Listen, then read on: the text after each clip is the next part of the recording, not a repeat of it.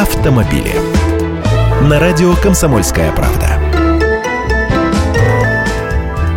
Здравствуйте, я Андрей Гречаник. Депутаты предлагают ограничивать права управления транспортом за неоплаченные штрафы или просроченные алименты.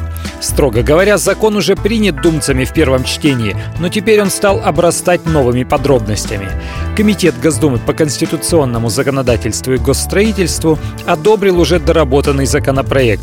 Теперь документ наделяет судебных приставов правом приостанавливать действие водительских прав за серьезные задолженности. И речь Речь идет не только о штрафах ГИБДД, но и о других задолженностях на сумму больше 10 тысяч рублей.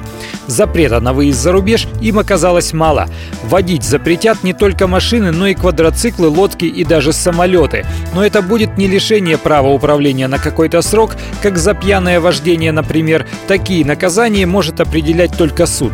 Нам обещают, что без ведома самого должника его права не сделают недействительными. Если накопится долг больше 10 тысяч, должник наверняка будет разыскивать пристав и потребует от него возврата денег в течение пяти дней. Если же последует отказ, вот тогда пристав в глаза должнику объявит, что тот теперь не вправе управлять транспортными средствами до момента уплаты.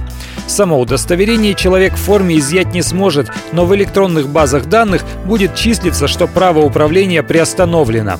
Остановит потом такого водителя гаишник, пробьет по компьютеру, да и высадит из-за руля. А сверх того, нарушителю будет полагаться наказание в виде 50 часов обязательных работ или уже настоящее лишение водительских прав на год.